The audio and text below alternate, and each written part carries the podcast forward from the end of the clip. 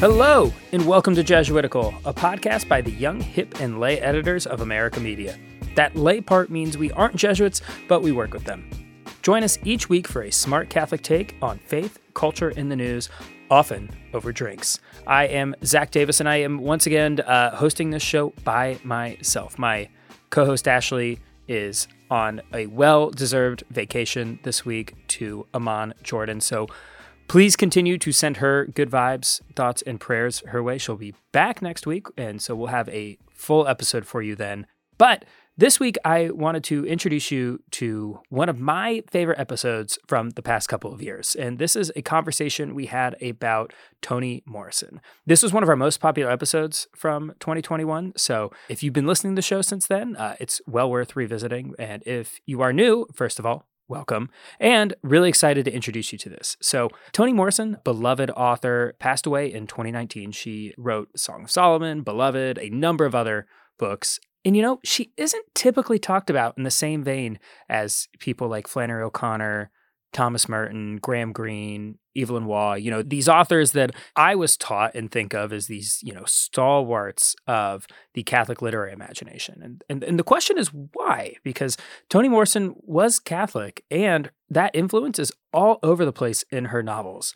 Uh, maybe you're thinking, Zac, uh, who are you is an authority on this subject. And I'm here to tell you, you don't have to take my word for it because we have a great conversation with Nadra Nittle to share with you. And she's the author of the book, Toni Morrison's Spiritual Vision Faith, Folktales, and Feminism in Her Life and Literature. So stick around for that. But first, I do want to give a huge shout out this week to a new Patreon supporter. Huge thank you to Mike Tierney. He hosts a great show called Pop Culture Catechism that you should check out if you're wherever you're listening to podcasts. But thank you, Mike, for signing up to support the show. Uh, we can't do it without you or the rest of our Patreon supporters. And if you want to join Mike, you can visit www.patreon.com slash America Media. All right, now stick around for our conversation with Nadra Nittle.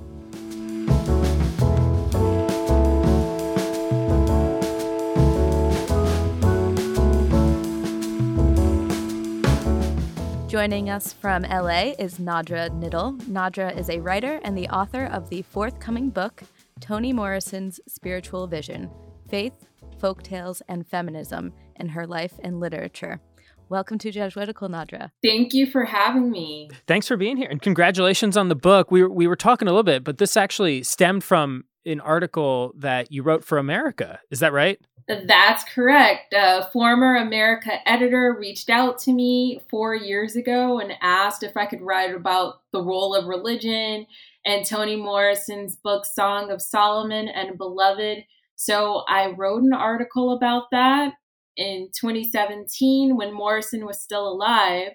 And about two years after that, a press called Fortress Press reached out to me and asked if I could write a whole article based on what I covered in or a whole book. book. I mean, I'm sorry, a whole book. Yes. And we'll we'll link to the article uh, in our show notes. That the article was "The Ghost of Toni Morrison: A Catholic Writer Confronts the Legacy of Slavery." Um, so apparently, you had a lot to mine there to fill it out into a book. Now, before we start, I do have like a pretty sh- embarrassing thing I want to get off my chest, Okay. which is that I've not read any Toni Morrison. Oh wow. Um, okay. But I have read the book and your article now, um, so I'm I feel I feel primed and ready to go. But uh, just in case there's anyone listening who is also embarrassed of that fact, that glaring hole in my my own personal development and education, uh, y- you're not alone. I'm all, I will try to represent you today. what did you major in? Philosophy and theology. Oh, okay. Yeah, and I was never assigned it in anything in high school or, or college, and I don't know. It's just been. I mentioned uh, an episode or two ago that you know there have been. I, I was just staring at the the books that I was supposed to read this summer, and and, and Beloved was definitely there. Yeah. Um. So it, it it's been staring at me harder as this interview has gotten closer and closer. Right. Uh, yeah, uh, I have read Beloved, but I I think that's the only one. So I definitely have a lot to get through too. How did you discover Toni Morrison? Was she someone you've been reading for a long time, or did you come upon her later in life? So I was assigned her first book, The Bluest Eye, when I was in, in in high school. I think I was a high school senior, and that was the only book I was assigned as a high school student. And then in college, we read. I was an English major, And so we read several of her books in my college literature classes. Not all of them, but pretty much everything. Her first book, The Bluest Eye, came out in 1970. So I think we read all of the books from the 70s, the 80s, and most of the 90s. So quite, you know, quite a few. And then we kind of ran out of time before we could get to the late 90s and some of the books that she came out with in, in the 2000s. Now, for uh, someone who maybe doesn't know much other than they've heard the name Toni Morrison, who is she? And, you know, what are some of her most famous works?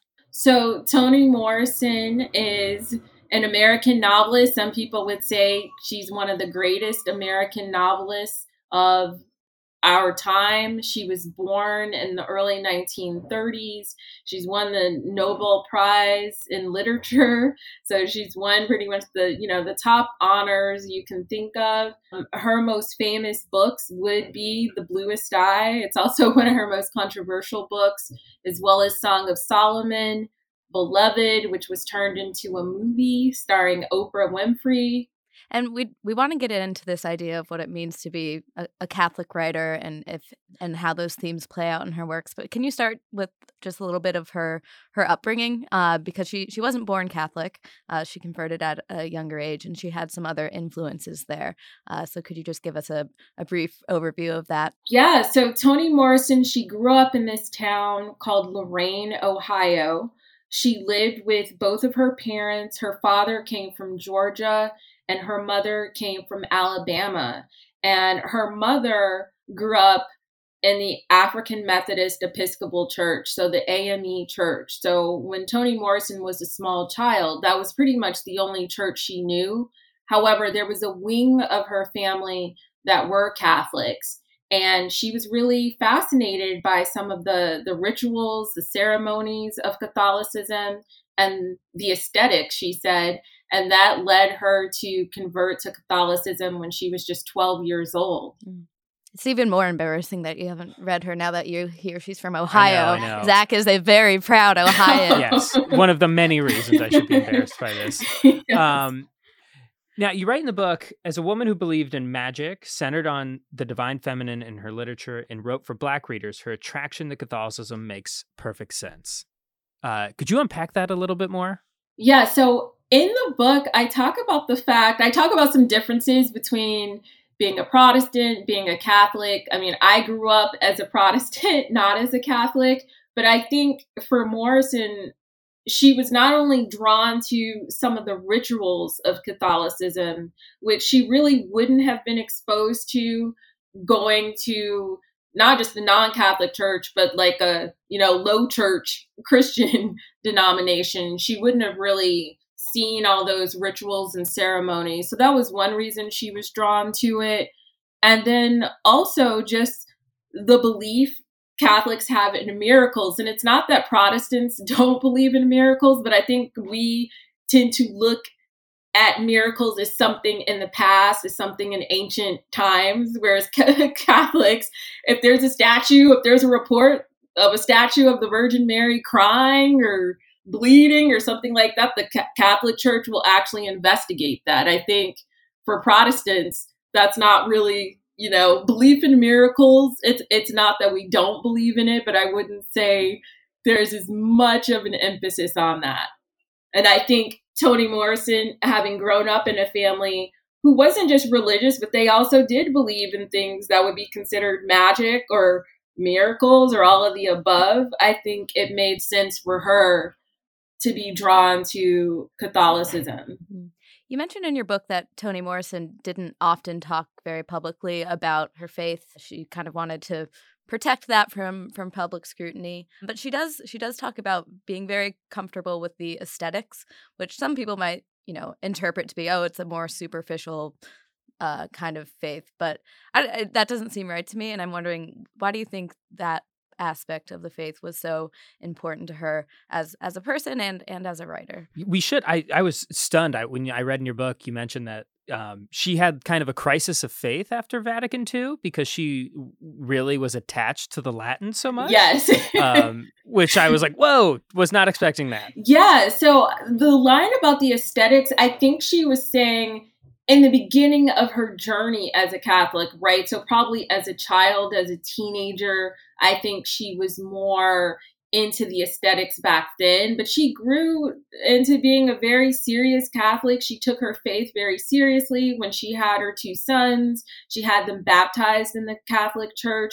But religion, while it's in all of her books, it's not something she was asked about as much nor is it something that she, you know, discussed as much. And I think one of her books that was pretty explicitly religious, which is Paradise, which came out in 1997, some people even criticize the book for its religious content. And I think she expected it and commented on on some of the criticism she faced for kind of having this overtly religious book or at least a book that overtly dealt with these different religious themes you sort of open this uh, your original America essay with the question of you know can we consider Toni Morrison a Catholic writer?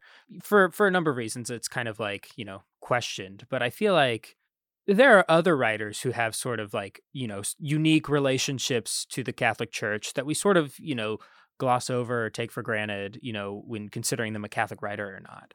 And I'm wondering what you think about that, the de- general debate about whether or not to consider her a Catholic writer and, and what's behind that. Yeah, I mean, there are authors like Flannery O'Connor. Every, everyone thinks of Flannery O'Connor as being a Catholic author. I think, again, with Morrison, it was something I, I read dozens of interviews just in researching my book, and it just doesn't seem like it was a question that she got a lot, but it you know, but it's in there. Sometimes it's just a passing reference. In the bluest eye, there are references to nuns in her follow-up book to that Sula. There's many different references, not just to kind of uh, Protestant black churches, but also to the Virgin Mary. But it's not necessarily in your face. And so I think if you're not looking for it or if you don't, you know, belong to any religious faith or Christian faith or Catholicism, you may not pick up on it. So I don't think she's hitting you over the head with it, but I think her identity as a Black woman writer kind of eclipsed her identity um, as a Catholic, at least in terms of the press. Not certainly not in her personal life, where you know she's quoted as saying she took her faith seriously for years and years and years. Right. Maybe let's focus in on those other two parts of her identity because she is someone um, you write who is, you know, sort of unapologetically writing uh, as a black woman and for a black audience. Uh, some of the things that are carried in her writing, you mentioned a lot of West African spiritual traditions that get passed on. Um, what, how does that play into her work, and, and where does that turn up in her novels? So I think that's also something that's you can find in all of her novels. So she has whether they're you know protestant black preachers whether they are you know the occasional nun who who pops up. She also has these kind of african american healing women who are you know they have embraced healing traditions that can be traced back to west africa. So the first such woman appears in the bluest eye. There's a a character in the book who gets sick and people are praying for her and then they go to i think the town doctor the town minister. No one can really heal this woman. And then they reach out to this healing woman who lives in the woods which is kind of like even a biblical trope right? The person who lives in the in the wilderness. So this woman's living in the wilderness. She's very in tune you know with spirituality with her intuition with healing and um, she gives the the sick woman some advice. So there's always these kind of healing women, and some of their methods of healing, um, I would say, are rooted in West Africa. But at the same time, um, these women typically also have a strong Christian faith as well. So it's not either or; it's both. And I would say that that's based on Toni Morrison's own family members, her mother, her grandmother, and other family members. Um, her one of her grandmothers was a midwife, for example, and I think a lot of the characters are based on women she knew in real life. Yeah, do you think that syncretism is in tension with what makes these novels have a, a, Catholic feel or or is part of it? That they are part of it. I don't feel like Morrison kind of sees them as opposing forces because I think the women she grew up with um, didn't see them as opposing forces. So her mother and other family members, I mean, they believe that they had visitations from ghosts. One story that Morrison talked about was the fact that she and her sister, when they were very small children, were exposed to tuberculosis, but her mother, you know, something told her, do not put her in a sanatorium, even though that's what the doctors wanted. And so she listened to kind of her sixth sense, didn't put her daughters in this sanatorium during a time, this was the 1930s, when there was no cure for tuberculosis yet. And you likely, you know, you had about a 50 50 chance of surviving if you had been placed in one. And her mother chose not to. They survived. And so Morrison grew up looking at, you know, her mother's intuition, the ghost stories her mother and other people told. You know, she grew up considering these really powerful women. And she believed that there were human experiences feelings, gut instincts, whatever you want to call them, that could not be explained by science. And that's reflected in her writing and her characters as well. You you highlighted something that I thought was really interesting, where Morrison points out that some of these beliefs are are not really new or even unique to to Black people, but because they're um, how does she put it? Uh, discredited. They're yes, coming from discredited people that they often get these labels of superstition or magic. Um, whereas at other times in history, you see Catholicism blending with other cultures in ways that's a bit more, uh, I guess, like amicable. The racial element there, I thought, was really, really fascinating. Yeah, I mean, and and she kind of had a, a, conflict with the term magic. Sometimes she would use the word magic in her personal life when she was giving interviews. Magic is a term that pops up in her books. Yet at the same time, she had this concern, like you mentioned, about the fact that these were valid spiritual traditions. So the spirituality of, you know, different West African peoples, that those were just as valid as any other faith tradition. But because those people had been discredited, their beliefs had kind of just been dismissed as magic, as belief in magic, as opposed to a legitimate religious faith. So she had some concerns about that. She also had concerns about her novels being considered magical realism because she believed her characters were reflecting the beliefs that many African American people had um, when she was growing up, and that they weren't magical realism. The magic in her books reflects the actual uh, things that people believed in, and it wasn't a literary device.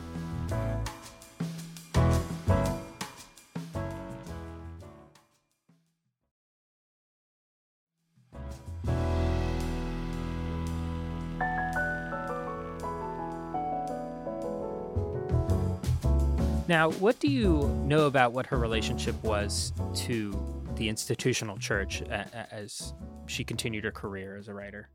I don't know. We don't know a whole lot just because she didn't go into detail about it. But I mean, she was concerned about Vatican II, about, you know, services no longer being given in Latin. That was something I guess that really made her upset. We know that she said that she was really serious about her faith for a long time, but at a certain point, she started to fall away. She didn't exactly say when that was, but what she did say is that Pope Francis could lure her back. So she was a really ardent admirer of Pope Francis. She liked him a lot. And so, one of the last interviews she gave, she talked about how the ways that he's kind of been an unconventional pope is something that was attracting her back to the church. So when she died, it's hard to say exactly, you know, where she was. I guess I wouldn't describe her uh, completely as a lapsed Catholic, but I think she was a Catholic who maybe wasn't as serious as she had been when she was younger, but she was still a believer, I would say. You know, there's this Bible verse that says, um, you know, I believe help me overcome my unbelief. I think she was might have been kind of there, you know, when when she died. Hmm.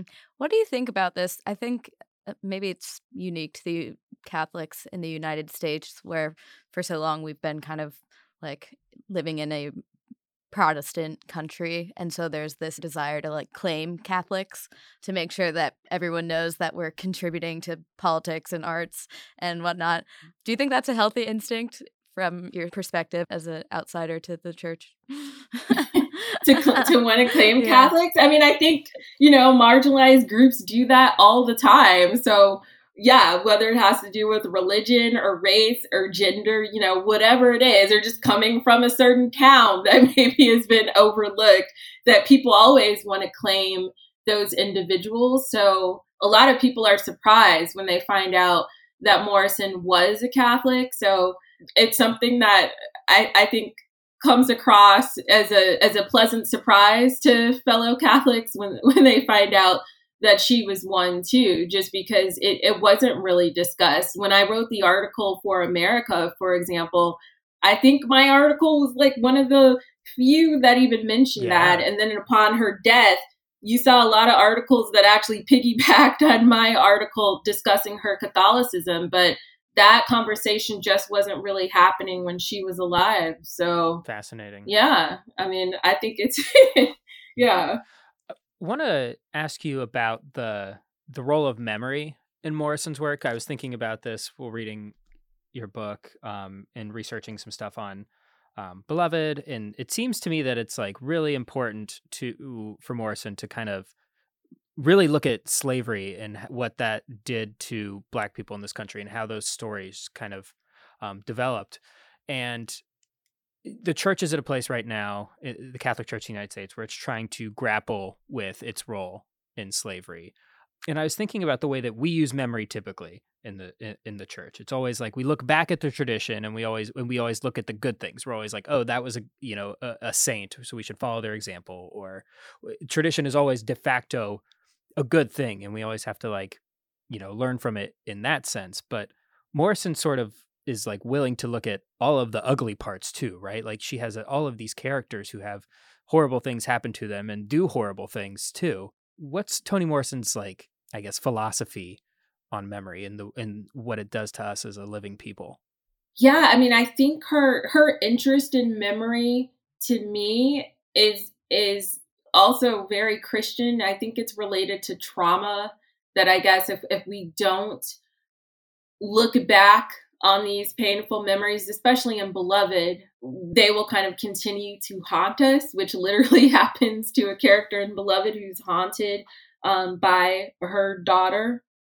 And so, memory is something, you know, it's a sign that we need to look back on our trauma. We need to address that. We need to heal that, whether that is, you know, related to something that happened to an individual or to a group of people in, the case of African Americans um, and enslavement.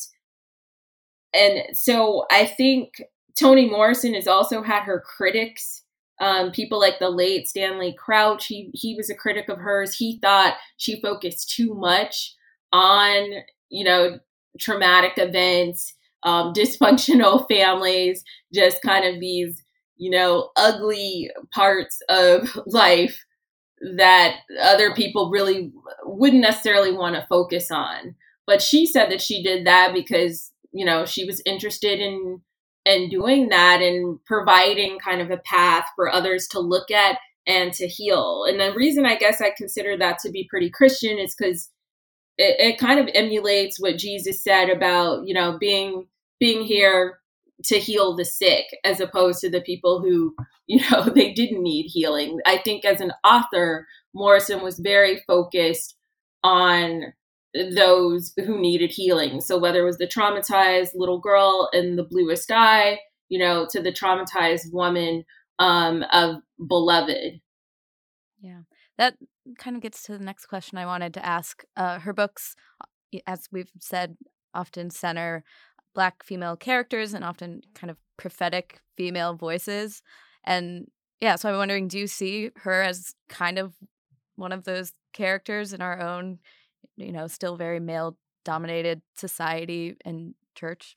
Yeah, I don't know if I see her as being like prophetic, and that's just because she never said that she had any of those gifts. She, whenever she talked about having any sort of spiritual gifts, she always connected those to other family members. But we definitely know that the women in her life, her mother, you know, grandmothers, aunts, even her father, she discusses in that context as, as well, at least as being a storyteller and um, passing down some traditions. No, I guess I was thinking more, you know, you know, in the biblical prophetic tradition of prophets being people who look at the society around them and and call out injustice where where they see it. So not necessarily the more maybe mystical uh, side of that. Um, so yeah, did I guess where did she see her role in in that? I see. Yeah, I mean, I would say she was prophetic. When we look at a book like The Bluest Eye and some of the issues that deals with, such as colorism within the African American community, um, child abuse, sexual abuse, I mean, these are all topics that we continue to discuss today, you know? So, in that sense, she wrote that book in 1970, so 51 years ago, and much of the content it's not a book I necessarily like to go back to because it is kind of disturbing, but much of the content is very much relevant today. I mean, and she was actively engaged in, I mean, conversations up until her death, right? I remember it was, or you point out in the book, after former President Trump was elected, she wrote an essay for the New Yorker about um, his very frequent instances of racism in his own life. Um, so she was like constantly still pointing that out. You mentioned that the novel was Morrison's sort of preferred way of, of, of doing this, right? Telling these stories, passing on these traditions, having these conversations. I'm curious what you think were the most interesting thing is happening there. Is it still the novel, or is it the serialized Netflix TV uh, drama, or is it podcasting? Or what, what what has the most effect? Do you think? Yeah, for the younger generation, it's hard to say. I mean, it could be something like TikTok or YouTube, right? It may not even be, we may be beyond the serialized show on Netflix. And the only reason I mention, you know, TikTok or YouTube, just because, you know, you can pass along, especially TikTok, people, a, a lot of people who are interested in history, there's history teachers who are going on there and breaking down very complex topics in you know a very short amount of time and and kids are paying attention and using that to do their homework. So yeah i, I definitely don't think it's the novel anymore. I don't know if that's something to be sad about or not. So i think social media might be the way we learn about um, some of those folk tales and other traditions that morrison she wanted to make sure younger generations knew about and passed on. Mm. Well, we won't let Zac and our readers off the hook. They should still read her novels. yes. Yes. Uh, Nadra, thank you so much for taking the time to talk to us. We do have one final question that we ask all of our guests, and that is if you could canonize one person, uh, Catholic or not, living or dead, fictional or real, who would it be and why? You know, there's one woman I, I wrote about in the book um, Henriette Delille. And I guess if, if she were canonized, she would be the first um, African American saint. So I think it would be really interesting to see if that happened. We haven't seen that before. And she was someone, we're not exactly sure about her origins, but I mean, she dedicated her life to really serving marginalized people and reached out to to other women of color and kind of played a crucial role and then becoming nuns and being involved in the Catholic Church in other ways. So I guess I would say I would say her. Okay, Henriette Delille. All right, Nadra, thanks so much again. Um, and for our listeners, the book is Toni Morrison's Spiritual Vision Faith, Folktales, and Feminism in Her Life in Literature by Nadra Nittle. Um, we'll link to it in the show notes. Congratulations again. Thank you. Thanks for having me. Thanks so Thanks, much. Nadra. I will make it easy for you now. Mm. You got two minutes of my time. And I don't really break too easily, but I'm worth it, cause I'll slip to your dreams tonight. Oh. So give me, so give me your all. I'll take it, I'll take it oh, I'll stick my core inside your mind. Jesuitical is produced by Sebastian Gomes with production assistance from Kevin Jackson and Cristobal Spielman. Our sound engineer is Kevin Christopher Robles. Faith Formation provided by Father Eric Sundrup S.J.